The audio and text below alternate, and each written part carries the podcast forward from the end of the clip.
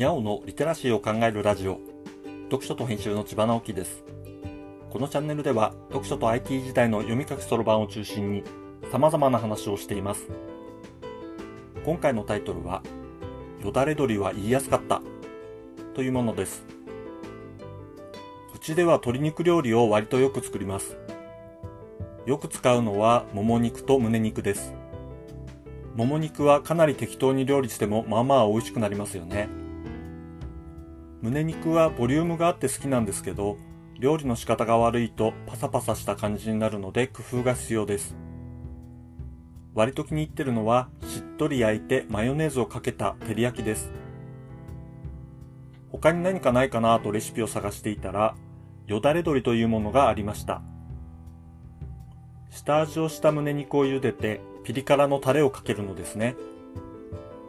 思ったより簡単に作れるのでお気に入りになりました。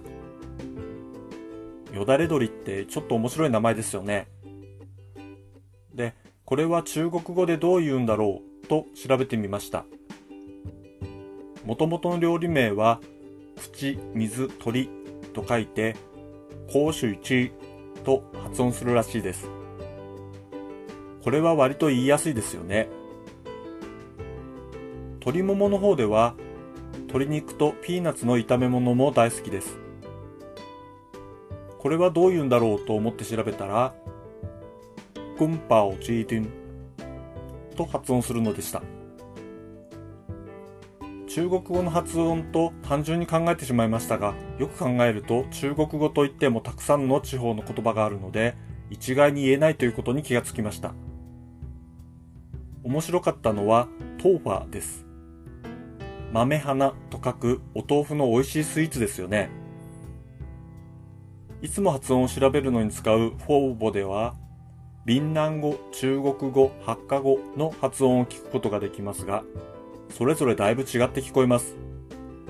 ビンナン語では、ダオフィ。中国語では、トウファ。ハッカ語では、トゥファっていう感じです。成長をきちんと学んだことがないので、うまく言えているかはよくわかりませんが、こういうのも声に出してみると楽しいですね。発音が楽しい料理をご存知でしたら、ぜひ教えてくださいね。読書と編集では IT を特別なものではなく常識的なリテラシーとして広める活動をしています。詳しい内容については概要欄のリンクから、または読書と編集と検索して、猫がトップページに出てくるホームページをご覧ください。この配信の書き起こしをノートで連載しています。